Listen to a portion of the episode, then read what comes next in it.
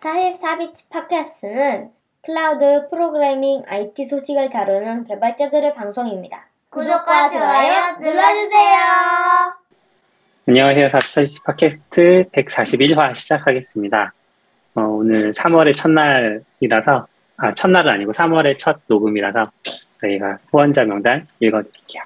패트리온 통해서 김재현님, 이승규님, 박현우님, 전찬주님, 최준호님, 변정훈님, 박재권님, 디지님, 서지연님, 지훈님, 강성진님, 홍반장님, 윤상현님, 박스텀프님, 변용훈님, 이범재님, 황지민님, 한종원님, 최승우님, 이상, 이성환님, 이민성님, 애쉬팔사님께서 정기적으로 후원해주고 계십니다. 고맙습니다. 네, 감사합니다. 뭔가 인원이 더 많아진 것 같은 느낌이 드는 건 기분 탓인가요? 가끔씩 한 분씩 늘어나고 있어요. 아, 최근에 아, 알프레덕님도 패트리온 후원 시작해주셨는데 제가 못 드렸네요. 알프레덕님도 후원해주고 계십니다. 아, 네네. 알프레덕님이 저희 뭐 사실 저희 같이 합류를 하시, 해주시긴 했거든요. 네, 맞아요. 아, 얘기하면 안 되는 건가? 뭐 아무튼 나중에 잘라주시는 걸로 하고 저희 같이 일을 하게 돼서 네, 그런 게 하나 있었고, 그리고 그때 저희가 또 예전에 방송했던 거 좀 많이 참고하셨다고 한 게 있어가지고 그거 하시면서 아. 후원도 같이 해주신 게 아닌가 싶어가지고 잠깐 언급해봤습니다. 방송에 도움이 되셨던 거란 건가요? 아, 네네네. 그 아마 예전에 그걸 오. 거예요. 스톡옵션 관련된 이런 음. 에피소드들 그런 거 음. 씨피랑 저랑 뭐 너굴님이랑 같이 막 얘기했던 게 있어가지고 네. 음, 도움이 좀 되셨다고 하더라고요. 감사하군요.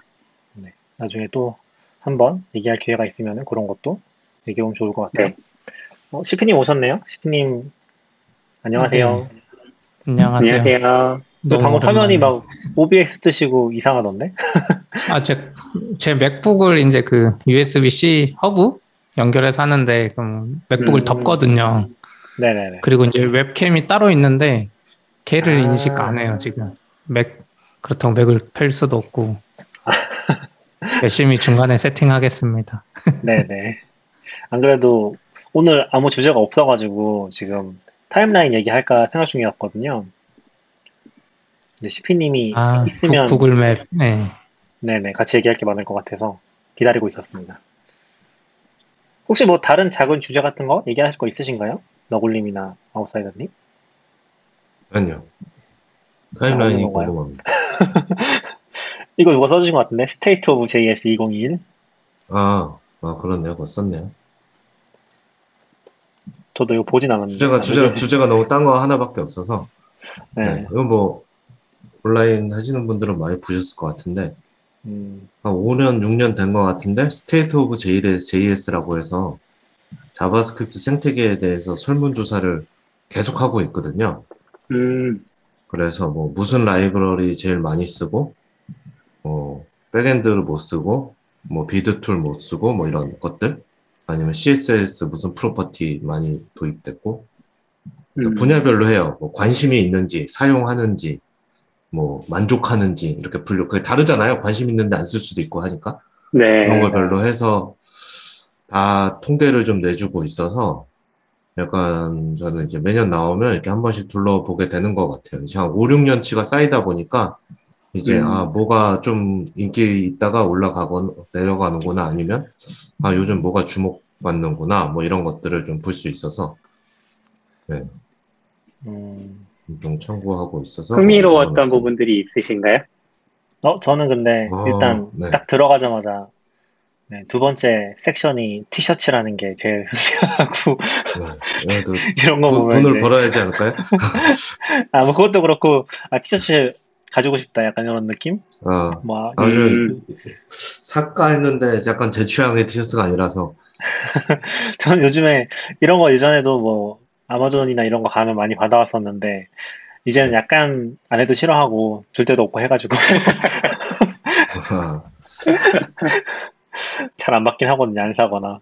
음. 아무튼 여기에 있어서 좀 반가웠고 근데 뭐 저, 그, 저는 그냥 잠깐 봤는데 라이브러리 같은 거 들어가 보니까 되게 그래프나 이런 거 인상적이긴 하네요. 저 특이하게 드러났네. 네. 이게 어, 해석하기는 쉽지 않아 보이는데. 네.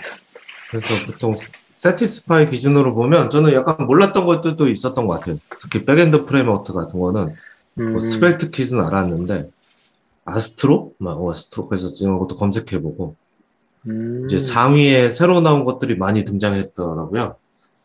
스벨트 음. 키즈랑 아스트로, 패스티파이, 리믹스 막 이런 것들이 네, 다 사, 물론 사용하는 걸로 보면 그냥 익스프레스가 백엔드는 여전히 일 등이고 사용률은 잘 안 바뀌더라고요. 관심이나 이런. 네. 음. 근데 저 안에 퍼센트가 무슨 퍼센트예요? 아, satisfaction. 음. 아... 응답자의 이게 단일 선택이 아니니까 그런 것 같은데 아닌가? 음. 저 퍼센트. 근데 아 이거 위에 선택할 않을까요? 수가 있더라고요. satisfaction, interest, u, usage, awareness 이렇게 선택할 수 있어가지고. 아 그게 아니라 근데... 그 합산이 백 퍼센트가 넘는 이유를 얘기해 주셨다는 것 같아요. 합산이. 아, 네네. 저도 그런 것 같아요. 저도 왠지. 다중선택지인 것 같고, 근데 음. 뭐 이게 사용률을 보니까 어 이게 이천이십 년대부터 여기도 약간 좀 지금 그런 느낌이네요. 춘추 전국시대라고 해야 되나?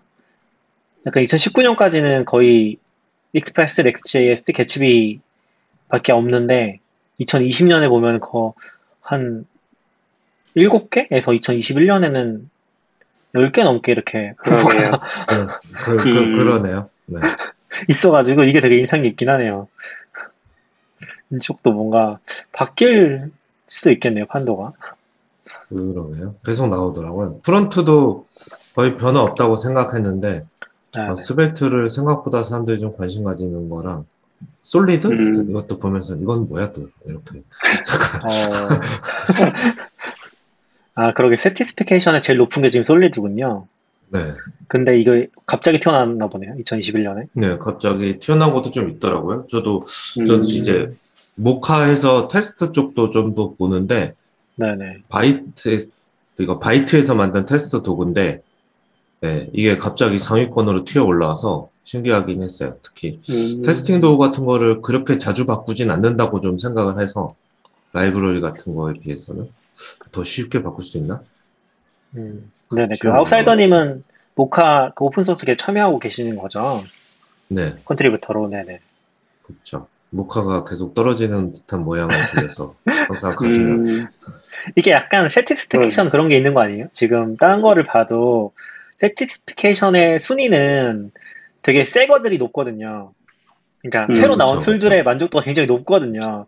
그러니까 약간 등장을 하면서 이제 좀 사람들을 홀리는 그런 것들이 뭐 패러다임을 제시한다든지 그런 게 좀 있지 않나 싶고 어, 그, 그쵸 그쵸 사용률로 보면은 사실 음. 변화가 없거든요. 백엔드도 아까 네. 보면은 익스프레스, 넥스트제이에스, 개츠비, 넉스트, 네스트 이게 다 순서가 작년이랑 똑같아요.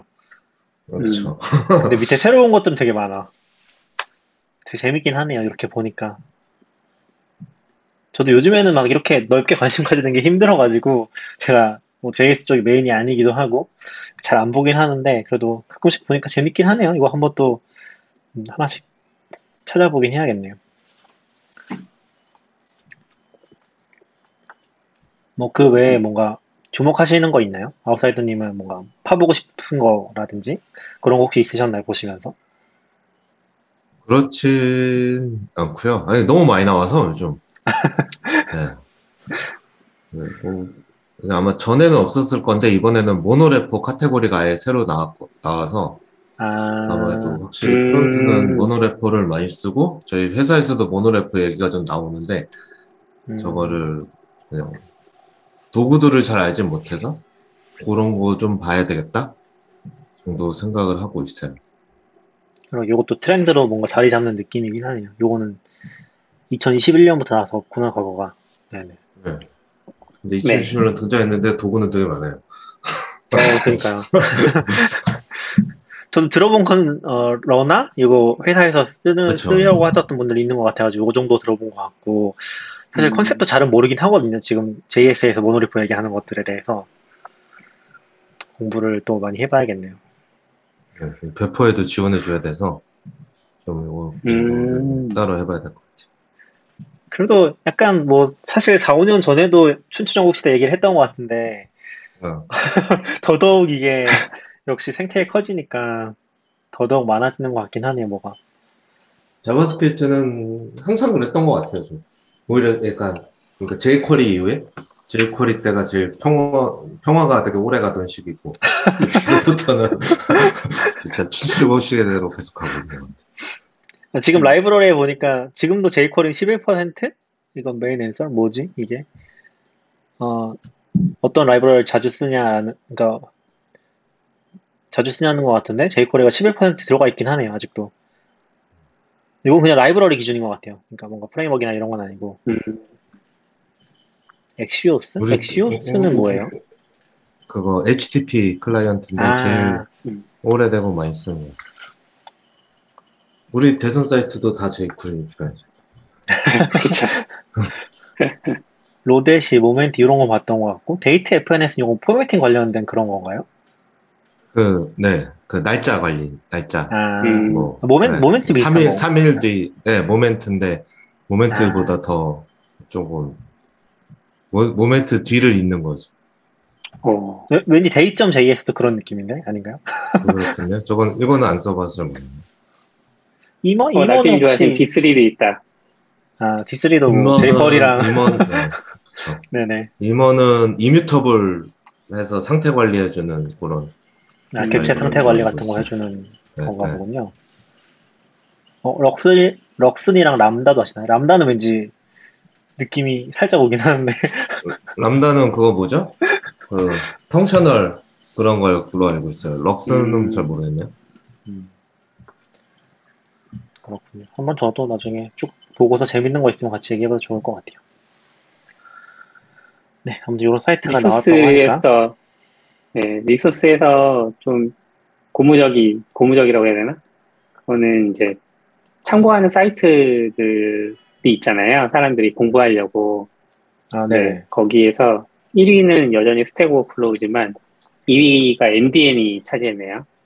오. 그리고 좀 큰 격차로 삼 위가 더블유 쓰리 스쿨인데 다들 더블유 쓰리 스쿨 되게 이제 신뢰하지 마라 뭐 이런 얘기 많이 하잖아요. 확실히 좀 점점 뒤떨어지고 있는 것 같아요.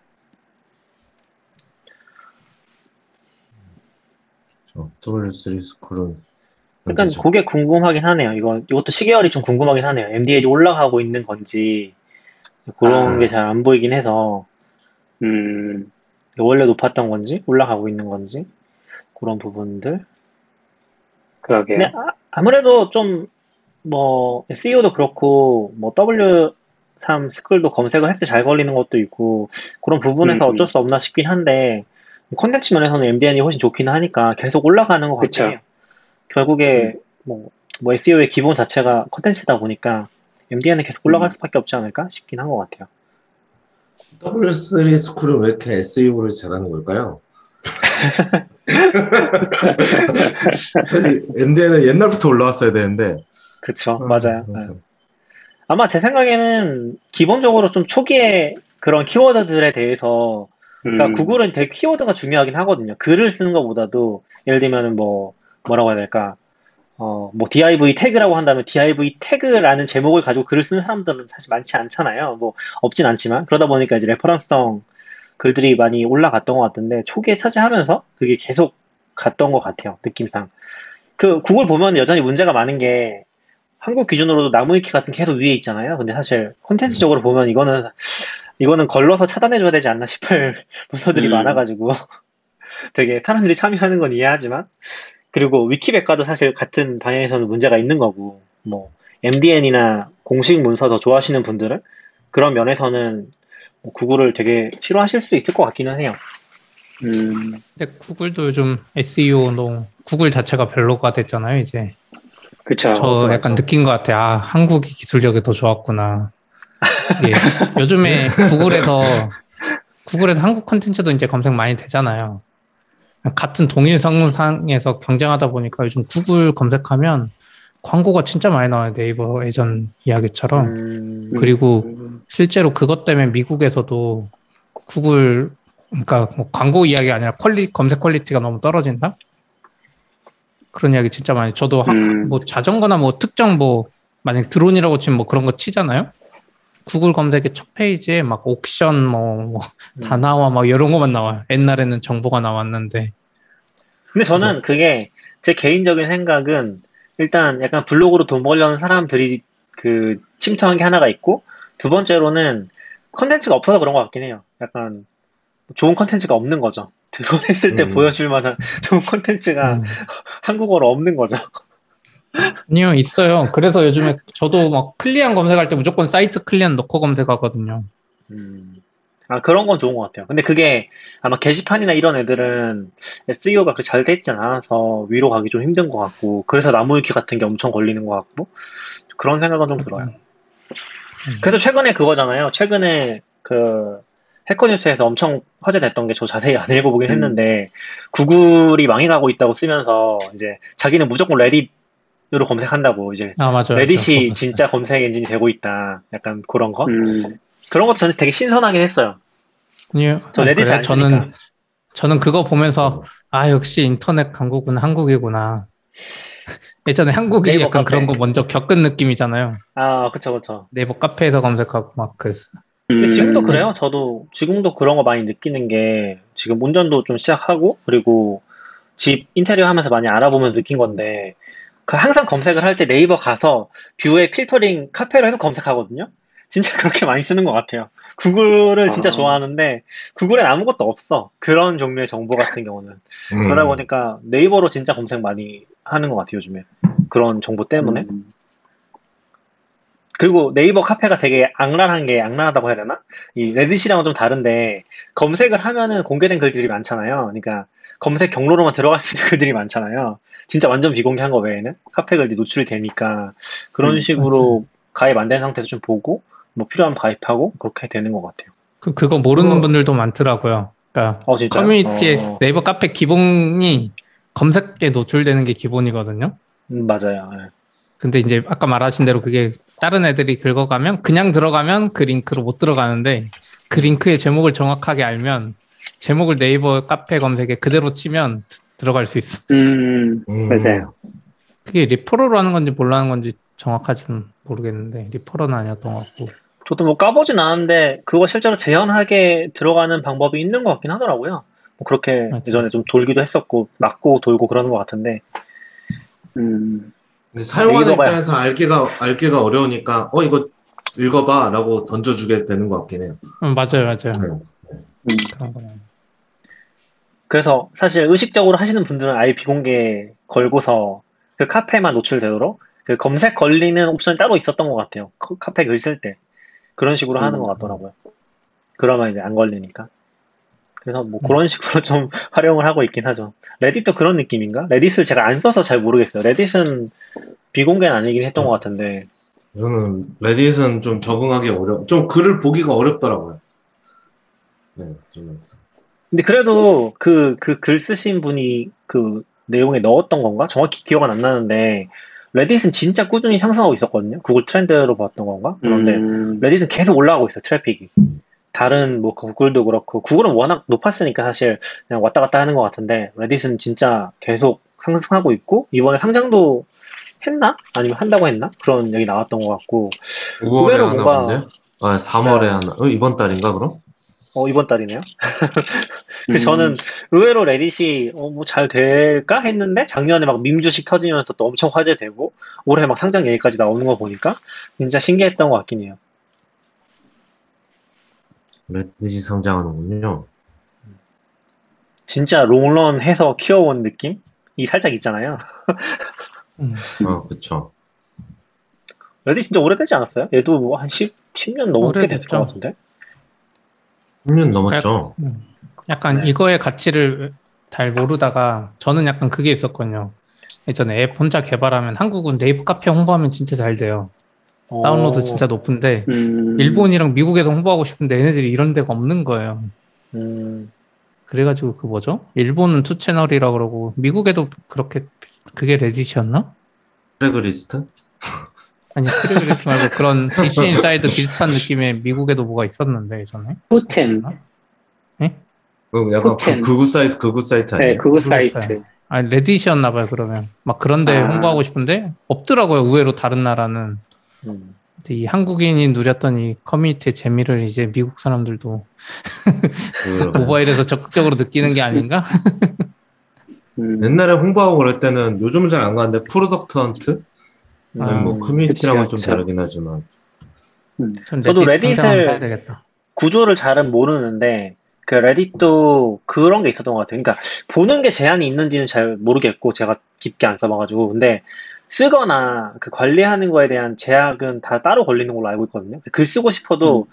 주 토픽에 마음대로 쓸 수 있는 게 아니라 뭐 어떤 기준을 충족해야지 글 쓸 수 있다든지 그리고 이제 내가 음. 썼는데 막 관리자가 지워버린다든지 그런 게 있었던 것 같긴 해요. 음. 맞아요. 약간 네이버 카페처럼 그 토픽별로 관리자 같은 사람이 있고 음.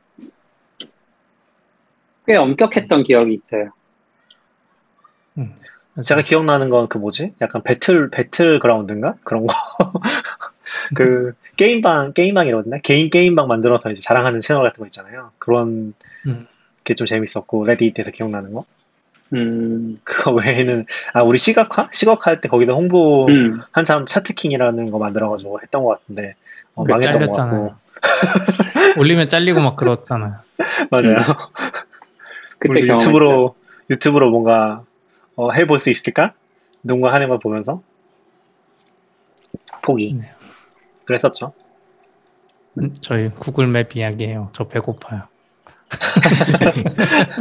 네. 어, 인사는 많이 해주셨는데 다른 코멘트는 없군요. 네. 구글맵 얘기하시죠. 네. 뭐 소개를 먼저 해야 될 것 같은데요. 그 제가 얘기를 할까요? 제, 제, 네, 네, 네. 어, 제가 얘기할게요. 네. 그 저도 잘 몰랐는데 혹시 뭐 다른 분들은 알고 계셨나요? 구글맵이 한국에서 거의 접었었다면서요? 접은 건 아니죠. 그게 저도 정확히 기억 안 나는데 한참 그 문제 있었잖아요. 지도 반출 문제. 그게 음. 벌써 저는 한 오 년 전? 이렇게 느껴지는데 사 년 전, 오 년 전 이쯤인 것 같은데 그때 저도 팔로우업을 안 했었고 저도 구글맵 많이 안 썼으니까 신경 안 썼는데 어, 그 시점부터인가 어느 정도 지나서 구글이 한국 지도를 아예 업데이트 안 해버리고 기능을 다 차단했다고 하더라고요. 타임라인도 아이폰에서랑은 안 됐던 것 같아요. 제가 찾아보니까 나중에 제가 음. 최근에 좀 관심 가지고 쓰는 기능이 어, 구글 타임라인이란 기능인데 요걸 아이폰에서도 쓰고 있거든요. 근데 요게 한동안 아이폰에서도 안 됐던 것 같고 그래서 막 구글이 구글 맵이 철수하는 거 아니냐 이런 논란이 계속 있다가 이게 작년인가 재작년 말쯤에 구글이 이제 다시 한국 지도를 업데이트하기 시작한 것 같아요. 그래서 다시 서비스가 좀 활성화되고 아이폰도 타임라인이 풀려서 그걸 쓰는 사람들이 좀 생긴 것 같은데 이제 저도 지금 이런 것들을 검색하면서 느낀 거는 이거를 모르시는 분도 아직 진짜 많은 것 같고 그러니까 한번 이제 그렇게 되다 보니까 다 떠나버리고 어 지금은 그 되는지 안 되는지 모르시는 분도 많은 것 같고 안 쓰시는 분이 진짜 많은 것 같기는 해요. 그게 약간 첫 번째 컨텍스트인 것 같고 그래서 저는 최근에 좀 이거를 쓰고 있거든요. 구글 타임라인이라는 기능을 음. 정확히 이제 구글 맵이라는 거를 제가 왜 쓰기 시작했냐면은 뭐 고민을 좀 많이 했어요. 최근에 전 좀 운전을 시작하면서 지도 앱을 뭔가 써야겠다는 생각을 많이 했거든요. 기록도 하고 싶고 장소에 대한 메모도 남기고 싶고 그런 생각을 하면서 어, 처음에 네이버 지도도 쓰고 카카오 지도도 쓰는데 어, 각각의 장단점들이 좀 있더라고요. 뭐 네이버 지도나 카카오 지도 같은 경우는 그게 안 돼요. 제가 하고 싶었던 기능 중에 그게 있는데 그 폴더에 즐겨찾기를 하잖아요. 그리고 거기 메모를 쓸 수도 있거든요. 근데 그거를 공유해서 같이 쓰는 게 안 돼요. 제 아내랑 뭐 예를 들어 구글 맵에 음... 즐겨찾기를 공유하고 그 메모를 같이 쓴다든지 그런 걸 하고 싶은데 네이버랑 카카오 둘 다 그게 안 돼요. 그래서 어 이게 내비게이션도 되고 하니까 좋긴 좋은데 편하긴 한데 아 이게 안 되다 보니까 뭔가 다른 걸 좀 찾다가 구글을 쓰게 된 게 구글에서 그게 되긴 하더라고요. 그건 되긴 하고 그리고 네이버랑 이런 쪽은 좀 네이버였나 카카오였나 되게 황당한 제한이 있는 게 아 네이버가 메모를 오십 자밖에 못 남겨요. 장소에 대한 개인 메모를 남길 수가 있는데 오십 글자밖에 못 남겨요. 그러니까 좀 음... 길게 메모를 쓰거나 업데이트를 한다거나 그런 게 많이 제약이 있고 그리고 카카오도 또 이상한 게 있는 게 카카오는 그 폴더 하나에 오백 개인가 밖에 장소를 못 넣어요. 오백 개 넣, 넣진 않았는데, 아직까지는. 근데 그래도 그 제약이 있다는 게 너무 신경 쓰이는 거죠. 아, 오백 개 넣으면, 어, 넣으면 또 폴더 만들어야 되나? 이런 뭔가 좀 만족스럽지 않은 그런 기분이 있어가지고 좀 문제가 있었고, 그리고 작년엔가 카카오 지도 기억하시는 분들도 있을 건데, 그 카카오 지도의 즐겨찾기 설정이 기본이 공개였거든요. 그래서 막 한 번 뉴스에 난리가 났던 적이 있어요. 막 군, 군사 기밀도 거기 막 누가 저장하고 막 군, 부대 위치 어... 그리고 막 불륜한 것도 자기가 막 다 기록을 해놨대요. 근데 그게 다 오픈이 돼가지고 한번 난리 난 적이 있었거든요. 개인정보 때문에. 그래서 약간 그런 것도 좀 찝찝하기도 하고 그래서 어, 그거랑 또 구글 맵을 오랜만에 열어보니까 옛날 기록들이 좀 남아있더라고요. 그러니까 구글 맵이 기본적으로는 네이버나 카카오랑 좀 다른 게 전 세계 서비스잖아요. 그리고 스트리트 맵도 엄청 다들 많이 쓰시잖아요. 외국 막 미리 보, 구경한다든지 구글 어스 같은 것도 한때 되게 유행했었고. 그래서 아 요거를 잘 쓰면 나중에 뭐 해외여행 간다든지 해도 되게 일괄적으로 기록을 남길 수 있겠다는 생각이 들더라고요. 그래가지고 저는 아무튼 최종적으로 구글 맵을 선택을 해서 지금 뭐 여러 가지 다 기록을 하고 있어요. 이동하는 것들이라든지 그렇게 좀 쓰고 있는 상태고. 근데 어 일단 조금 저는 되게 재밌게 쓰고 있긴 한데 이게 두 가지가 있는 것 같아요. 그러니까 구글 맵이 지금 서비스의 개판이고요. 진짜 개판이에요. 진짜 개판인데 어 타임라인 쓰면서 타임라인은 이제 뭐 씨피도 이따 얘기해 주실 것 같지만 그게 내가 가는 위치를 다 추적하는 거거든요.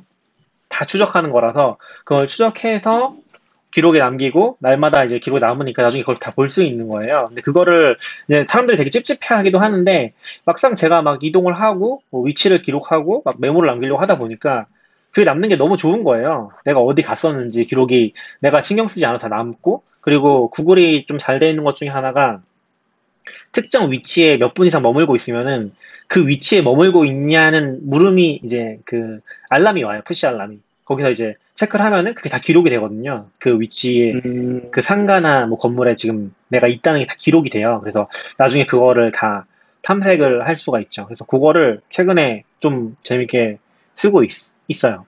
그래가지고 음... 그 얘기를 해보고 싶어가지고 제가 적어놓은 거고요.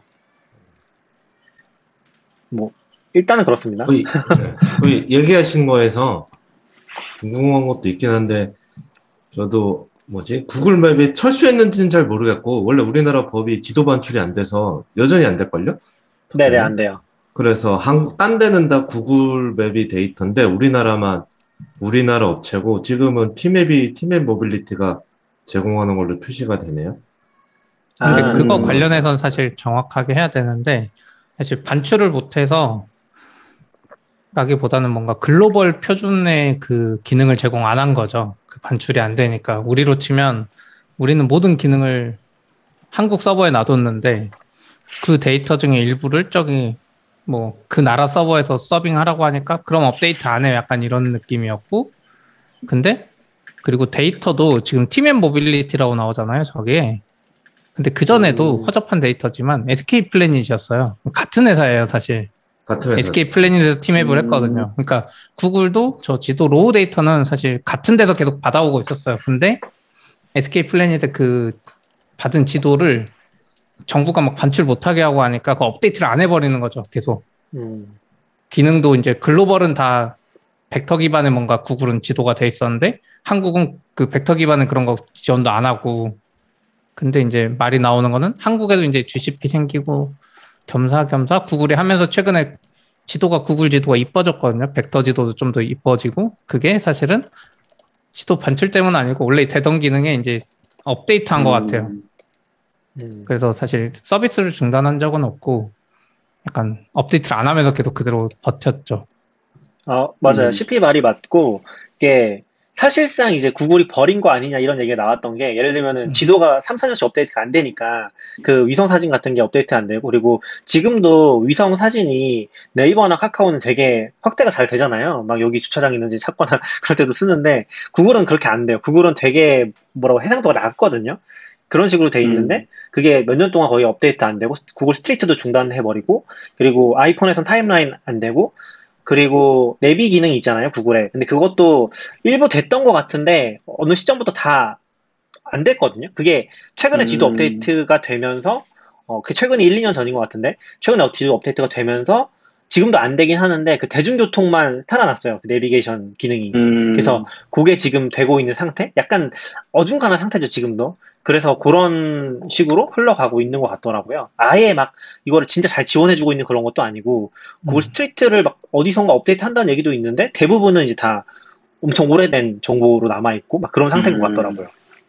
맞아요. 근데 이제 저는 어차피 이게 한국을 위해서 만든 기능이 아니라서 데이터만 채워지면 진짜 기능 업데이트는 빠를 것 같아요. 아까 대중교통 음. 이런 것도 그렇고. 물론 한국엔 더 좋은 게 있지만 한국엔 더 좋은 대안이 있어서 그렇지만 꿀, 사실 저희도 뭐 막 이런저런 많이 해보지만 글로벌 단위로 뭔가 일을 한다는 게 쉽지 않잖아요. 맞아요. 네.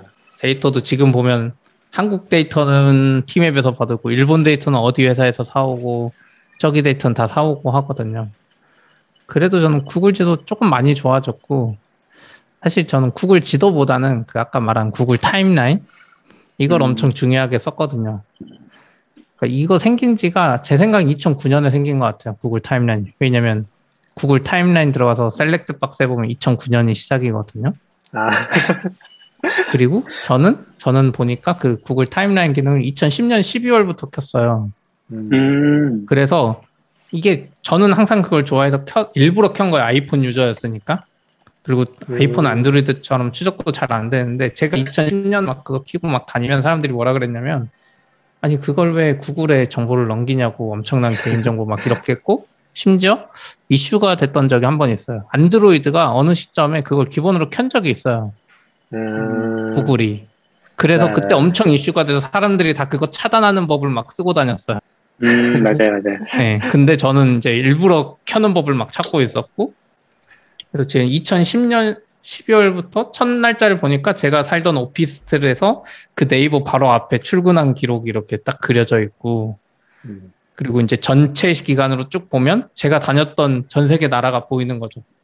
뭐 미국하고 뭐 유, 스페인밖에 음. 없지만, 그리고 딱 그 시점에 시간으로 가보면 내가 어느 호텔에 갔고 이게 나오고, 그리고 이제 어느 시점부터는 지메일이랑 연동이 되기 시작했잖아요. 그 지메일이 음, 네, 막 그 비행기 편도 알려주고 숙박도 알잖아요. 그래서 예전에 쌓였던 데이터지만 애가 메일이랑 딱 매칭해가지고 제가 그 근처에 갔으면 호텔 이름까지 지금 그 타임라인에 나오거든요. 음. 그래서 지금 제가 벌써 십 년 넘게 모아놨더니 정말 좋은 재밌는 데이터가 된 것 같아요. 그래서 저는 개인적으로는 이런 거 켜는 걸 엄청 선호하는데, 어, 한 번 놓친 적이 있어요. 제가 안드로이드 폰으로 바꾼 적이 있는데, 작년에, 그러니까 재작년에, 안드로이드가 기본으로 꺼져 있는 거예요. 음. 전 너무 오랜만이라 그 생각을 못했죠. 음. 그래서 한 육 개월인가 그 데이터가 로깅이 안 되는데 그게 너무 억울하더라고요.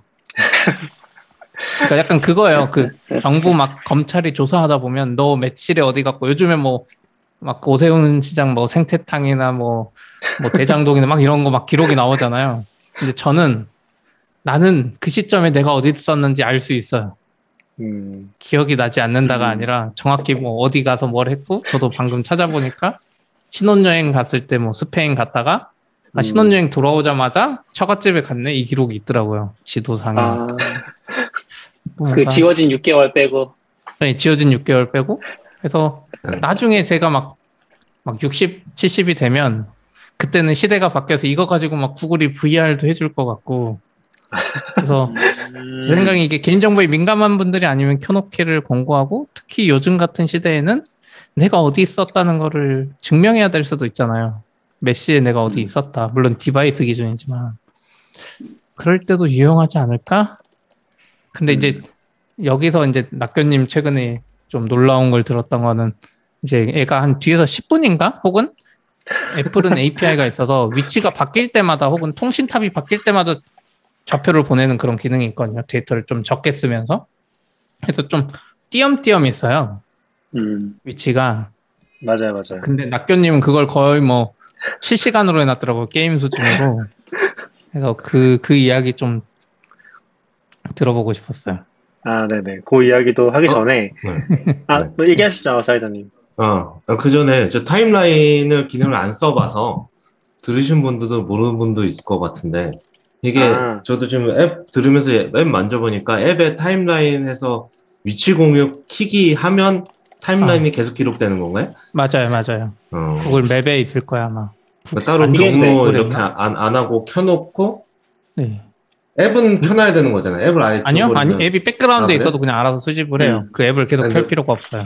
근데 아이폰 백그라운드에서 음... 내려버릴 수도 있잖아요. 거기서 들어가면 아니 뒤에 건가요? 되더라고요. 저 구글 맵을 아, 켜질 아, 않거든요, 사실. 한, 한번 키기만 하면 되는군요. 네, 최초의 설정만 하면 그게 계속 기록이 되는 것 같아요. 저도 정확히 모르겠는데 저 아이폰인데 최근까지 잘 되고 있더라고요. 제가 일단 씨피님 얘기해주신 거 기반으로 해서 조금 업데이트를 해보고서 아까 씨피님이 얘기해주신 부분도 제가 설명을 좀 드려볼게요. 그게 씨피님이 얘기한 것처럼 이게 사실은 폰마다 설정이 들어가 있어요. 그러니까 그 위치 수집을 할 때 그 아까 아웃사이더님이 지금 뭐 설정을 하면 되는 거냐고 하셨는데 그게 그거 키는 것도 있는데 설정을 어디 찾아보면은 특정 폰에서 수집을 할 거냐 그런 것들 체크하는 게 나오거든요. 내가 로그인된 기기들이 목록이 나와서 거기서 체크를 꼭 해줘야지만 그게 실제로 동작을 해요. 예를 들면 아이폰이면은 그 아이폰 그 아이폰의 아이폰 아이폰 앱에서만 돼요. 그래서 그 아이폰 앱에서 그 설정에 들어가가지고 그 기기를 체크해줘야지 이 수집이 실제로 시작이 되거든요. 그래서 그게 하나가 있는데 이제 씨피님 얘기한 것처럼 이게 기기별로 있다 보니까 그거를 놓치면은 수집이 안 되는 거죠. 기기를 바꿨다든지 뭐 새로운 기기를 쓰면은 그게 수집이 안 되고 그리고 또 주의해야 될 점이 이게 뭐 휴대폰을 두 대를 쓰시는 분이 있어요. 뭐 아이, 아니면 아이패드를 쓴다든지 그러면서 여러 대에서 수집을 걸어놓으면은 이게 또 개판이 되거든요. 그 지도를 보면은 완전 이상하게 막 난, 난리가 나요. 한번 해봤는데 혹시 이게 자기네가 알아서 좀 잘 조합을 해서 잘 정리해줄까 이런 생각을 가지고 해봤는데 실제로 개판이 되더라고요. 그래서 하나만 쓰시는 게 좋고 뭐 아이폰 쓰시면 아이폰만 한다든지 뭐 이제 안드로이드 쓰시면 안드로이드 메인으로 쓰시는 거에다 설정을 하시는 게 좀 좋기는 하고요. 그리고 저도 씨피님 얘기처럼 어, 그런 게 기록되는 게 너무 좋을 것 같아서 지금까지는 뭐 크게 신경 안 썼는데 뭐 저는 그게 약간 계기가 된 게 운전인 것 같긴 한데 뭐 돌아다니니까 근데 그런 게 좀 좋을 것 같다는 생각이 들어서 시작을 했던 거고요. 그리고 조금 방금 찾아보니까 이게 아이폰에서는 몇 년 동안 안 됐던 기간이 있는 것 같긴 해요. 그래서 이천십칠 년 글인데 이걸 켜려면은 음. 일본 유심을 넣거나 일본으로 뭐 어떻게 계정을 바꿔가지고 켜면 아이폰 된다 막 이런 글들이 있거든요. 그래서 일정 기간 동안 동작을 좀 안 했던 것 같긴 해요. 씨피님이 예전에부터 쓰셨다고 하니까 되, 되다가 아. 안 됐다가 다시 풀린 것 같기는 하거든요. 저 저는 계속 모르겠지만. 켜져 있었던 것 같아요. 왜냐면 아, 끊긴 기간이 없어요. 이천십칠 년에. 켜져 있었을 때는 되는 그런 걸 수도 있을 것 같고 근데 새로 활성화하는 게 안 됐던 기간이 있는 것 같아요. 그러다가 이게 이천십구 년에 풀렸다고 하거든요. 그때부터는 이제 아이폰으로 추가로 설정하는 게 가능했던 것 같아요. 그런 히스토리가 있는 것 같고요. 어 그리고 아까 씨피님이 얘기했던 거 제가 조금 이제 그 부분을 얘기를 드리면은 이게 실제로는 백그라운드에서 돌아가요. 그래서 저도 이게 앱마다 다른 것 같아서 일괄적으로는 잘 모르겠긴 한데 아이폰에서도 그냥 한번 켜놓고 쓰면은 잘 돌아가는 것 같고요. 얘가 백그라운드에서 어쨌건 뭔가 설정이 있겠죠. 구글이 뭐 특별한 걸 했는지는 잘 모르겠지만 그래서 그거는 잘 수집이 되긴 하고요. 이게 수집을 제가 테스트를 좀 해봤어요. 최근 최근 아이폰도 옛날보다 빈도가 더 떨어진 걸로 알거든요. 씨피님 아마 초반 했을 때보다 최근에 아이폰이 그 보안 정책 같은 게 강화되면서 이게 되게 많이 빈도가 떨어진 걸로 알고 있고 그래서 거의 그냥 백그라운드에 켜놓으면은 한 십 분에서 십오 분에 한 번 정도 수집이 되는 것 같아요. 근데 그렇게 보면은 제가 예를 들어서 한 한 시간 정도 동네 상체를 하고 오면은 점이 몇 개 안 찍혀 있는 거죠. 되게 직선으로 이제 엄청나게 먼 거리를 왔다 갔다 하게 그렇게 쭉 직선으로 찍히거든요. 특히 차로 이동하면은 뭐 거의, 어, 그런 직선들이 연속으로 돼 있으니까. 그리고 어떤 조건에 따라서 수집이 더 길어지기도 하고, 이 전력이라든지 그런 것 때문에. 그런 식으로 수집이 되다 보니까, 아, 요거를 좀 더, 어, 상세하게 수집할 수 없을까? 라는 생각이 들어가지고, 그거를 여러 가지로 좀 테스트를 해봤던 것 같아요. 그래서 뭐 남아있는 안드로이드 폰으로도 테스트 해봤는데 사실 안드로이드 폰도 기본으로 백그라운드 도는 거는 크게 다르지는 않더라고요. 이게 안드로이드 쪽은 앱마다 배터리 설정 같은 게 다 있거든요. 그래서 그런 거 다 켜주고 음. 어, 성능 최적화로 켜주고 그리고 지도 설정도 항상 보냄으로 켜주고 그런 거 다 해도 이게 지도 위치는 정확한데 그 뭐라고 해야지? 요 텀이라고 요 수집하는 간격이라고 해야 되나? 그거는 여전히 한 십 분 정도에 한 번? 오 분에서 십 분 정도에 한 번인 것 같아서 안드로이드 폰을 쓴다고 요게 그 좀 잘 기록이 되는 건 아닌 것 같았고 그래서 기본적으로 쓰시면 그냥 쓰시면 되는 것 같아요. 아이폰 쓰시는 분이나 뭐 안드로이드 쓰시는 분이나 근데 이거를 더 많이 수집하고 싶다. 그러니까 점들을 더 촘촘하게 수집을 하고 싶다. 그러면은 할 수 있는 게 두 가지가 있거든요. 하나는 어, 그 구글의 내비게이션 기능을 키는 거예요. 구글에 아까 내비게이션 기능이 있다고 했잖아요. 근데 실제로 동작은 동작은 되게 제한적이에요, 지금은. 근데 그 대중교통으로 잡아놓고 예를 들면 서울인데 부산을 그냥 잡아놓고서 그렇게 켜놓고 다니는 거예요, 그냥. 그러면은 조금 음. 더 촘촘해져요. 백그라운드에 돌지만 이게 뭐 원래는 십 분 정도였다고 하면은 한 오 분에 한 번 정도, 사, 오 분에 한 번 정도 이런 식으로 좀 조금 더 촘촘해지는 게 확실히 느껴지고요. 그리고 제일 많이 수집을 하고 싶다. 그냥 내가 트랙한 거를 예를 들면 뭐 운동 앱들에서 기록하는 것처럼 더 촘촘하게 기록을 하고 싶으면은 앱을 켜고 다니시면 됩니다. 진짜 구글 앱을 포그라운드에 켜놓고 다니시면 되고요. 제가 지금 해보고 있는 거는 제가 그래서 최근에 좀 휴대성 좋은 안드로이드 폰을 하나 더 가지고 다니면서 기록을 해보려고 고민을 하다가 뭐 사실 플립 한 대를 사긴 했어요. 그냥 요거 때문에 플립 한 대를 사가지고 그 플립에 보면은 커버 디스플레이에다가 앱을 띄우는 게 가능하거든요. 그게 공식으로 되는 건 아니고 비공식으로 뭐 런처 같은 걸 써가지고 플립 커버 디스플레이에다가 앱을 띄우는 기능이 있어서 거기다가 구글 맵을 띄워놓고서 그냥 차든 주머니에 던져놓고서 그리고 이제 돌아다니면은 어 배터리는 한 열 시간 정도 가는 것 같고 그렇게 기록을 해놓으면 훨씬 더 촘촘하게 제가 갔던 기록들이 기록이 되기는 해요. 그래서 그렇게 좀 써보고 있어요. 그냥 뭐 수집을 해보고 싶어서. 저도 이런 걸 왜 관심이 있냐면은 시피님이 아까 얘기하셨던 거랑 컨텍스트는 좀 다르지만 비슷한 욕심 같은 게 있었거든요. 예를 들면 그런 거죠. 돌아다니면서 사진을 찍는데 사진에 지피에스가 남으면 좋겠는 거예요. 그, 뭐 디에스엘알이든 음. 그런 것들을 쓰면서도. 그런 걸 되게 해보고 싶었는데, 사실, 이게 아이폰, 아이폰이 제일 좋고, 사실, 카메라로는 거의 불가능하거든요. 뭐 지피에스 장비 같은 게 따로 있어요. 근데 위치도 별로 정확하지 않고. 카메라로 정도성. 됩니다. 아, 되긴 하는데, 좀 제한적이라는 거죠. 되게 번거롭고, 내가 그거, 그리고 예전에 보면 자전거 타거나 이러신 분들은 뭐, 막 그거 다 위치 지피에스 음. 수집, 수집해가지고, 아, 그 뽑아, 엑스엠엘로 뽑아가지고 다시 또 수집하고 막 오픈 스트리트 맵 올리고 이런 거 하시잖아요. 그런 것도 관심만 있었거든요. 그래서 그런 거 현실적으로는 좀 하기 힘들지 않나라고 계속 생각해 오다가 그냥 아이폰으로 사진 찍는 거 외에는 어, 아, 그거, 그렇게 하더라고요. 그 지피에스 수집 정보를 따로 한 다음에 사진 찍은 시간이랑 매칭을 시켜가지고 그 음. 사진에다가 다시 위치 정보를 넣는 사람들도 있더라고요. 음, 진짜 그걸 좋아하시는 분들. 맞아요, 맞아요. 그래서 아, 진짜 엄청나구나, 이쪽 세계도. 전 옛날에 참... 그렇게 했었어요. 아, 옛날 진짜요? 디에스엘은 지피에스 모듈 같은 게 없었거, 없었, 요즘은 다 있지만 음. 없거든요. 그러면, 그 소니였던 것 같은데 그런 장비가 있었어요. 한 요만한 장비인데, 음. 그게, 걔가 몇 초마다 지피에스를 계속 기록하는 애예요. 음. 그럼 사진 찍으러 나갈 때 걔를 가방에 걸고 하루 종일 사진을 찍은 다음에 집에 와서 하면 사진 시간이랑 이 좌표랑 매칭해서 음. 이엑스아이에프를 다 업데이트 해줘요. 프로그램 딱 돌리면. 음. 아, 좋네요. 그거를 몇 년 동안 했었거든요. 여기 뭐 아웃사이더님도 그 사진을 취미로 하셨었죠. 그래서 그런 거를 음. 네, 옛날에 하시는 거죠. 아주 네. 옛날에. 네. 네, 세상이 조금 바뀌었습니다. 지피에스가 달려 있지만 제가 최근에 소니 거 에프엑스 쓰리로 바꿨잖아요. 네. 아, 네, 네. 아마 에이 세븐씨는 안 되나? 근데 그 소니가 이미지 엣지라는 아이폰 앱이 있거든요. 그걸 깔아놓고 이 폰이랑 연결하고 블루투스로 최초에 한번 음... 그러면 애가 연결이 돼 있어요. 그래서 심지어 그 이미지 앱, 앱으로 카메라도 켤 수 있거든요. 그래서 어떻게 하냐면 이 카메라를 딱 켜는 순간 이미지 앱, 앱이랑 연결해서 위치 정보를 가져와요. 음... 그래서 사진 찍으면 그 위치 정보가 남아있어요. 그러니까 순식간에 찍지만 않으면 켜고 한, 한 삼, 사 초 있으면 위치 정보가 있어요. 카메라에. 그래서 카메라 찍으면 메타데이터에 남아있더라고요. 지피에스가 디에스엘알에 음... 찍은 게. 음... 좋네요. 그래서 조금 좋아졌어요. 그래서 음... 음, 그건 좀.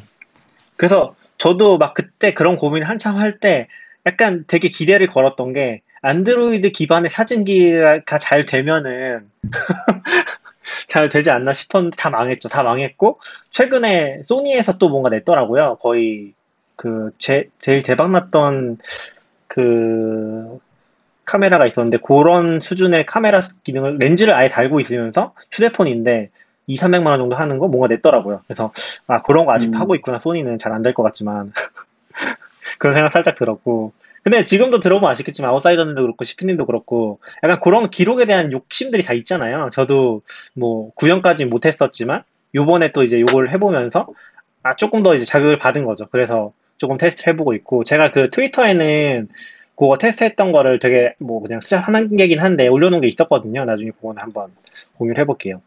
블로그에 적어주시죠, 나중에. 이게 아, 뭐 말로 해도 그렇죠. 이해가 안 되는 분들이 많을 것 같아요, 아무래도. 아, 네네, 음. 그쵸, 그쵸. 트위터만 봤을 때는 무슨 말인지 몰랐어요. 그래서 지금 아. 어, 나도 나도 왜 이걸 몰라서 안 키고 다녔지? 라는 생각이 지금 들고 있는데. 음. 네. 낙규님이 약간 아이폰 유저면서 안드로이드 폰 사서 그 프론트 앱까지 이렇게 만들어 만든다, 이렇게 설치해서 뭐 그렇게 포그라운드로 돌리는 걸 들으면서는 이렇게까지 할 일인가 하는 생각이. 어. 그러니까 저도 깜짝 놀라서 폰에 이걸 띄워가지고 다니는 거예요. 그러니까 갤럭시를 가지고 따로 폰을 두 개 가지고 다니면서. 음. 근데 구글 타임라인을 보여주셨는데 아 엄청 세밀하더라고요. 음. 제가 제가 가지고 다니는 거랑 차원이 달라. 어. 그래서 아, 보통 보통 보통 어. 운전하면 내, 내비 서핑해서 다니는데 뭘 하고 계신 거야? 어. 이런 생각을 했죠. 그렇죠. 그래서 약간 그런 거에서 좀 재미를 느끼고 있는 것 같아요. 타임라인이 그거 재밌긴 하더라고요. 근데 제가 좀 거기에 덧붙여서 얘기를 하고 싶은 포인트는 지금 아까 서비스 개판이라고 했잖아요. 구글 맵이 실제로 음. 되게 개판이긴 합니다. 그러니까 아 지금 좀 힘든 게 경기도만 넘어가도 구글 맵에서는 도로명 주소 검색이 안 돼요. 혹시 아시나요? 음. 도로명 주소 검색하면 도로명 주소를 구글에서 찾으면 안 되죠. 네이버에 찾아야죠. 아, 근데 도로명 주소가 서울인데요? 그 말은? 서울은 되는 데도 있고 안 되는 데도 있고 그런 것 같아요. 서울은 아. 대부분 됐던 것 같아요. 근데 경기도 넘어가거나 뭐 최근에 이제 좀 신도시라든지 이런 데들 보면은 거의 그냥 동정도로만 도로명 주소 넣으면 동정도로만 찍혀가지고 실제로는 위치 특별히 거의 불가능하고요. 그러니까 약간 그런 거를 지금 구글이 엄청 뒤처진 상태이기는 한 것 같아요. 그래서 실제로 근데 이게 되게 재밌는 경험이었던 것 중에 하나가 아 물론 저도 아까 씨피님이 얘기한 것처럼 구글 맵을 써야겠다고 느낀 게 이게 글로벌 앱이라서 그런 것도 굉장히 큰 것 같아요. 나중에 여행을 다닌다든지 과거에도 제가 기록했던 게 약간 중국이나 일본에 놀러 갔던 것들 이게 타임라인은 아니고 어디 가야겠다고 막 즐겨찾기 했던 것들이 남아있더라고요. 실제로 거기 가기도 했었고 그런 것들이 되게 좋아서 아 요거 통합해 쓸 수 있겠다라는 것도 있었는데 한국은 사실 구글 맵을 쓸 정도의 수준은 아닌데 조금 신기한 거는 타임라인을 같이 쓰다 보니까 내가 어디에 갔는지를 기록하고 싶잖아요. 그러면 실제로 제가 경기도 쪽은 좀 돌아다녀 보면은 어, 한, 한 절반은 넘는데 한 삼, 사십 퍼센트는 제가 가는 곳이 위치가 없어요. 네이버나 구, 네이버나 음. 카카오 백 퍼센트 있다고 치면은 한 열 군데 중에 세네 군데는 등록이 안 돼 있는 거죠, 구글에. 근데 구글이 이거를 데이터 관리를 거의 안 하는 것 같고 이제 사용자 기반으로만 거의 운영을 하고 있는 상태인 것 같아요. 그러다 보니까 거꾸로 내가 기록을 하고 싶으면은 내가 지도를 고쳐줘야 돼요. 내가 여기 장소가 없으니까 그 장소 위치를 도로명 주소를 못 찾는다고 했잖아요. 그러면 그 좌표를 찍어줘야 되거든요. 좌표를 찍어가지고 거기다가 새로운 장소 등록해가지고 그 정보를 어디서 가져오는 게 아니죠. 네이버 지도 가서 똑같이 검색해가지고 복사에다가 넣고서 음. 등록을 신청을 하면은 근데 구글 맵은 좀 재밌는 포인트가 등록이 돼요. 실제로. 그러니까 네이버에서는 이게 지도, 정, 지도 앱을 쓸 때 나는 정보를 제공받는 사람이라는 느낌이 좀 강하잖아요. 나는 구글, 네이버 당연히 알려줘야지, 이거는. 네이버에 당연히 있어야 되고, 나는 그걸 보고 가는 거지라는 느낌이 있는데, 구글은 약간 내가 참여해서 고치는 게 가능한, 내가 사진도 올릴 수도 있고, 뭐 네이버 정보를 가져온다고 했었지만, 그런 게 아니더라도 내가 직접 가본 정보에, 장소에 대한 정보를 업데이트 할 수도 있고, 그런 것들을 했을 때 반영이 되니까, 그게 조금 재미가 있더라고요. 음. 뭐, 약간 체크인 앱 같은 거 써보신 분들은 그런 거 되게 좋아하시잖아요. 근데 그런 거랑 비슷한 컨셉, 컨셉에서, 내가 직접 참여를 하면서 이게 등록이 되고 뭔가 자꾸 뭐 쓸데없는 거긴 한데 알람을 주는 거 그리고 실제로 뭐 지역 가이드라는 것도 들어보셨을 수 있는데 그거 약간 랭킹, 그 랭킹이 아니라 레벨이 올라가거든요. 그런 게 좀 재미있긴 한데 아무런 어 뭔가 이득은 없다고 하더라고요. 구글만 좋은 그런 거긴 한데 그런 게 좀 부족한 상태에서도 이게 뭐 재밌다고 느껴지는 포인트가 조금 어 흥미로웠던 것 같아요. 저는. 코로나 그 직전에 그, 그, 그, 네. 아, 네, 얘기하세요. 아, 코로나 직전에 그 지역 가이드들을 각 나라별로 몇 명씩 불러다가 구글 본사에 초청한 적이 있어요. 음, 어, 갔다 오셨나요? 이제, 아니요, 아니요. 그때 이제 지역 가이드들한테 안내 메일이 와서 지역 가이드로 어떻게 활동할 건지 앞으로는 어떤 계획이 있고 뭐 너의 너를 소개하고 뭐 이런 것들을 짤막하게 유튜브 영상을 만들어서 보내달라. 음. 그거를 심사를 해서 한국에서 몇 명, 뭐 일본에서 몇 명 이런 식으로 자기네 미국에 데려가서 뭐 이렇게 해, 해보겠다, 행사를 하겠다 이런 얘기들이 있어서 솔깃했다가 바빠서 잊어버리고 그랬었죠. 음. 근데 그렇게 장소 추구하는 얘기 들으니까 거의 그 정도면 오픈 스트리트 맵 같네요. 어, 좀 음. 그런 느낌이 있죠. 근데 이게. 근데 뭐 그 정도까지는 아니고 사실 데이터를 얻어서 사기는 해요. 근데 아까 티맵 말한 것처럼, 음. 티맵 데이터 사면 사실 거기 업체 정보도 조금 있거든요. 음. 근데 저희도 뭐 음. 업체 정보 당근에도 있지만 네이버 때도 저도 해보면 진짜 폐업이랑 이게 진짜 많아요. 관리가 문제인 것 같은 게. 그러니까 외국 어. 보면 막 이십 년 된 가게 이런 것만 있으면 사실 업데이트 자주 안 해도 음. 되잖아요. 근데 한국은 무슨 일 년에도 막 몇 개씩 없어지고 사라지고 막 이래가지고 그러니까 관리가 확실히 더 힘든 것 같아요. 경기도 쪽은 보면서 느낀 게 예를 들면은 막 구글, 저는 구글 맵이 사용자 참여해서 막 리뷰 남기고 하는 게 조금 더 신뢰를 저는 가지고 있긴 하거든요. 그나마 이런 음. 지역 가이드 같은 걸 보면서 아 근데 그리고 또 재밌는 게 구글은 완전 머신러닝 기반이다 보니까 구, 맵에서 보여준 마커를 완전 개인화를 시켜서 보여주거든요. 예를 들면 내가 많이 갔던 장소라든지 관심 있어 할 만한 음식점이라든지 이런 거를 엄청 개인화를 해서 보여줘요. 그냥 특정한 거 보여준 게 아니라 물론 다른 서비스도 하겠지만 구글은 좀 그게 심한 것 같아요. 그래서 보는데 보면은 어 되게 맛집이라고 해서 아, 가봐야겠다고 하면은 삼 년 전에 폐업한 곳이야. 그런 정보들이 구글의 맵에는 되게 많이 남아있어요. 실제로. 그리고 최근에 엄청 인기를 가 있는데 아직 없 거나 어 뭐 그나마 진짜 인기 있는 집은 음... 추가를 뭔가 해주긴 하지만 그런 경우도 많았던 것 같고 그런 게 거꾸로 되게 제가 재미있다고 느꼈던 포인트는 거꾸로 아 어떤 서비스가 어떤 서비스가 완벽하지 않아도 재미를 느낄 수 있는 포인트가 되는구나라는 게 조금 신기한 경험이었던 것 같아요. 그러니까 등록을 했을 때 백 퍼센트 되는 건 아니고요. 거기도 심사를 쭉 하는데 어쨌건 뭐 등록이 금방금방 되긴 하거든요. 수정이라든지 그런 걸 해보면서 그런 게 좀 재미있었던 포인트인 것 같아요. 장소 얘기하니까 몇 년 전에 이제 포스퀘어가 엄청 우리나라도 아, 유행한다는 시기가 음, 있잖아요. 음. 네, 그것도 체크인하는 하고. 앱인 거죠. 제가 많이 써보진 음, 않아서. 맞아요. 네, 주로 기능이 체크인밖에 없었을걸요, 사실. 그래서 처음 또 체크인하거나 아니면 다수 여러 번 체크인하면 뭔가 배지 같은 것도 주고 막 그랬던 것 같아요. 이제 벌써 기억이 가물가물하네요.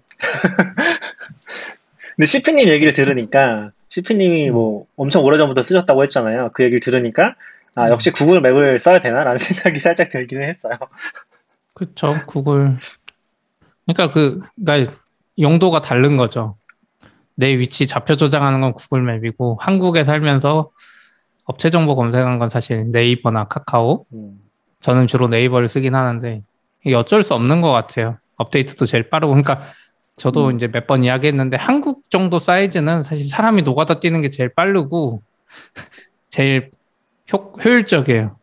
음. 한국 정도의 나라 땅덩어리랑 업체 정보는 그냥 사람이 손으로 노가다 하고 막 알바 쓰고 하는 게 제일 빠르고 근데 이제 글로벌 막 구글이나 이런 애들은 약간 그 정도까지 가기에 기술력이 계속 더 개선돼야 되는 것 같더라고요. 그러니까 한국만 대상으로 만드는 게 아니니까 얘네들이.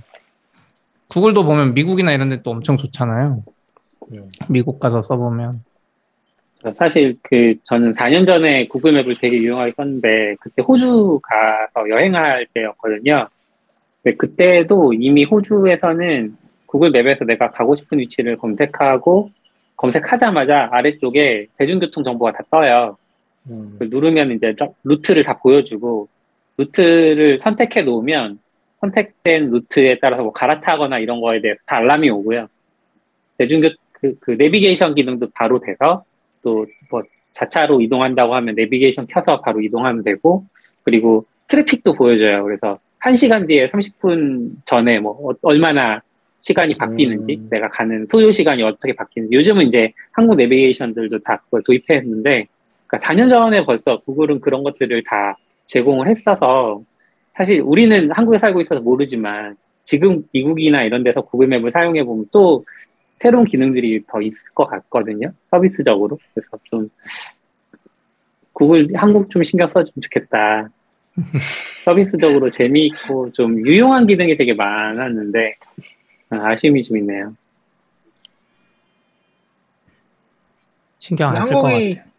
어려운, 어려운 시장이긴 한 것 같아요. 애플도 그렇고, 뭐 음. 구글도 그렇고, 사실 우리는 많은 것들을 거의 제공 못 받고 그러고 있잖아요. 그러니까 아니에요. 이번에도 우리는 우리는 한국에서 제공받고 있죠. 한국 회사들이 더 잘해주고 있죠. 아, 뭐 그렇긴 하지만 약간 좀 아이폰 이제 뭐라고 하지? 앱 앱등이로서 이제 얘기를 해보면 애플페이라든지 음. 이런 거 다 통합해서 차트 시국에 포함 안 되고.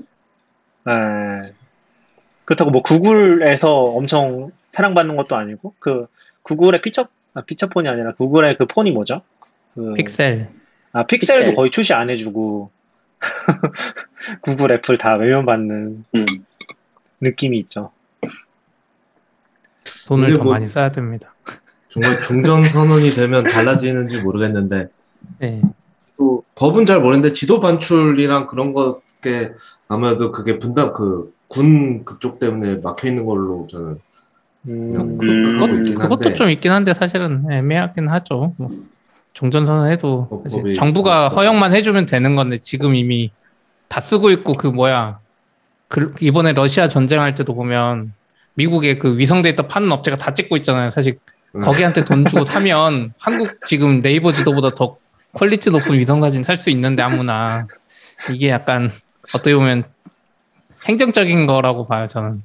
그렇죠. 이미 살 수 있는데 옛날에 있던 건데 의미 없이 법이 남아있는 제가 알기로는 체크해야 기록 같은 것도 외부 서버로 옮기면 그거 다 뭔가 음. 따로 음. 그러니까 이용약관처럼 따로 해 저도 전에 여행 서비스 만들 때 그때는 한국 리전이 없으니까 일본으로 보내니까 그거 다 위치 그거 음. 동의 받아야 되고 그러니까 음. 이용약관 말고 추가 동의를 다 해야 돼서 엄청 귀찮았어요. 음. 서류 받았는데 서버 위치 적으라고 어, 서버 그냥 도쿄인데 아 그렇죠. 어디 진짜 모르겠는데 근데 저도 예전에는 그런 게 좀 이상하다고 생각했는데 역시 한국이 인터넷에서 앞서 나간다는 생각을 또 한 번 하게 되는 건 국제에서도 앞서 나가는 것 같아요. 왜냐면 어. 우리나라가 그런 막 정보를 한국에 저장해라 이런 걸 했었잖아요. 음. 근데 요즘 전 세계 추세가 그러고 있어요. 미국, 캐나다, 유럽 다 자기 사용자 데이터는 우리나라에 저장해 이게 이제 전 세계에서 다 그 시도를 음... 하고 있잖아요. 해주고, 아, 구글이 제 생각에 그것도 들어서 구글이 지금 지도 이렇게 해준 것도 사실 한국 때문이 아니라 유럽이 하도 요구하니까 유럽 거 만들면서 아, 그럼 한국 것도 이제 이렇게 하면 되겠네 하면서 해준 음, 게 아닌가? 그럴 수도 있죠. 유럽은 사실 더 심하잖아요. 한국, 맞아요, 한국만큼 맞아요. 비슷하죠. 맞아요. 개인정보 아예 밖으로 내보내지 말라 그러고 데이터 자체를 그 나라에 저장하게 하는 약간 어떻게 보면 음. 글로벌 기업 입장에서 개발자들은 좀 짜증나고 한 군데서 하면 되는데 음. 그렇죠. 그래서 음. 그게 되게 만, 어떻게 만, 보면은 어 얘기하시죠. 어 만드는 입장에서는 사실 법이라서 그런지 잘 모르겠긴 해요. 뭐 지디피알이나 이런 것도 지금 한국에도 유럽 사람이 있, 있잖아요. 그렇죠. 어, 그러니까 그거를 구분할 수가 없는데 우리는 그런 법? 예를 들어, 저, 저, 저 지난 회사에서도 캘리포니아, 캘리포니아 사람들한테만 제공해야 되는 어떤 법이 있는데, 캘리포니아 사람의 기준이 뭐야? 이걸 어떻게, 어떤, 어떤 기준으로 하, 이거를 해야 이 법이, 법이 말하는 게 뭐지? 막 이런 거. 결국은 그냥 음. 아이피 같은 그걸로만 했는데, 사실 아이피가 그렇게 디테일하게 잡히진 않잖아요. 그쵸. 네. 네, 그래서 이, 그럼 이 정도로 하면 이게 통과가 법이 괜찮은 건가? 문제가 됐을 때 아닌가? 막 이런 것도 되게 음. 좀 어려운 문제. 전 그래서 저, 요즘 그 생각 많이 했는데 아 당근마켓이 약간 글로벌 규제에 맞는 사업이구나. 음, 응? 딴, 딴. 아, 아까 말한 대로 어느 나라 사람인지도 아, 다 구분돼 있고 그렇죠. 서로 완전 딴 나라 사람이랑 통신할 이유도 없고. 저희 맞아요, 처음에 맞아요. 아키텍트 할 때도 아 티비를 다 두는 게 맞냐 글로벌 기업은 다 한 군데서 놓고 가는데 했는데 요즘 보니까 어 우리는 그냥 되네 더 좋아 이게 더 좋네 어... 더 편할 수 있죠. 맞아요. 뭔가 야, 그 회사 홍보를 하시네. 아웃사이더님이 얘기하셔서 생각난 건데 그게 저 저번에 그게 있었거든요. 어느 해외 언론사를 잠깐 구독을 했었어요. 영어로 된 거. 근데 그거를 구독 취소를 하려고 보니까 약간 미국도 웃긴 게 아직도 전통적인 거? 그, 그 뉴욕타임즈였던 것 같긴 한데 전통적인 그런 영업 방식이 남아있어서 취소는 전화를 해라. 그런 거예요. 아니, 내가 전화를 할 수도 없고 자신도 없고 해외 전화가 돼도 근데 찾다 보니까 그게 있더라고요. 내가 주소를 캘리포니아로 바꾸면은 해지가 돼. 온라인상에서. 아. 그 법 때문에. 그래서 음, 그걸로 바꿔가지고. 네, 실, 그 카드 주소를 아, 그걸로 바꿔가지고 바꾼 다음에 그 들어가니까 버튼이 음. 생기더라고요. 실제로. 그게, 그래가지고 그걸로 취소를 했거든요. 그래서 그 음. 기억이 하나 남아있어요. 그렇죠. 그 법이 그런 게 있죠. 음, 약간 네. 캘리포니아 법에서 요구해서 야, 내 개인정보 줘. 그러면 구십 일 이내인가? 우리가 가지고 음. 있는 모든 퍼스널라이즈 정보 다 뽑아서 줘야 돼요. 맞아요. 음. 뭐 줄기찾기 누른 거, 뭐 언제 뭐 본 거, 막 이런 거 다 뽑아가지고.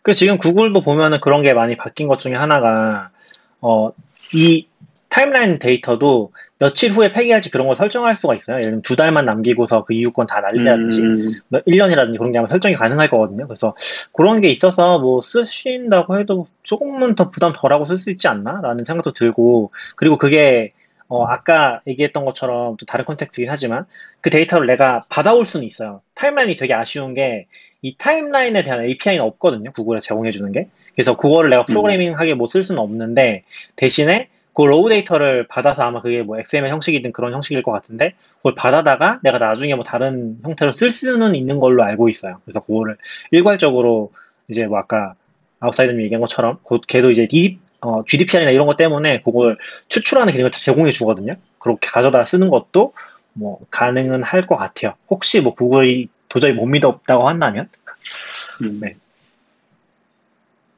그런 게 다 돼 있더라고요 이미. 네, 침묵의 시간.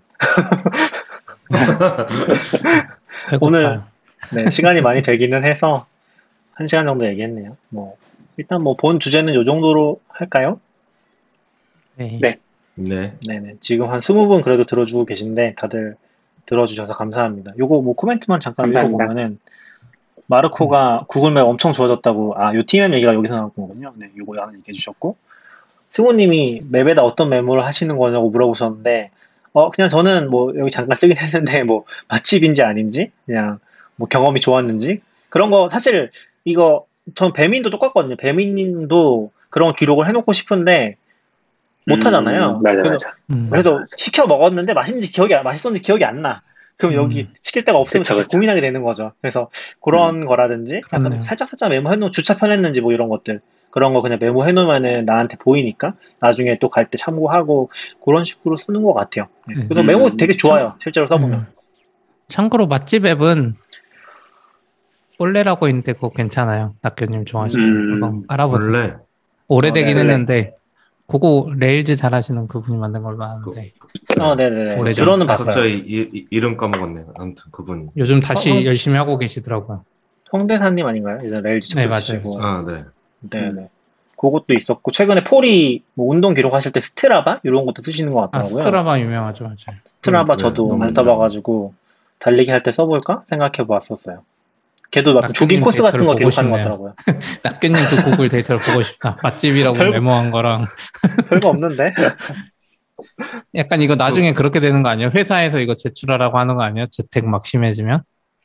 너 왜요? 뭘 진짜 이랬는지 아. 이제 막 소송하면 아, 타임라인, 타임라인 어, 어, 어디 있었는지 네. 다 지워버려야겠다. 나는 기록 내가 소명하는 거지. 뭐 아무튼 네네. 네. 아무튼 아주 수고하셨습니다. 네, 수고하셨습니다. 네, 수고하셨습니다. 들어주셔서 고맙습니다. 네, 감사합니다. 방송은 종료할게요.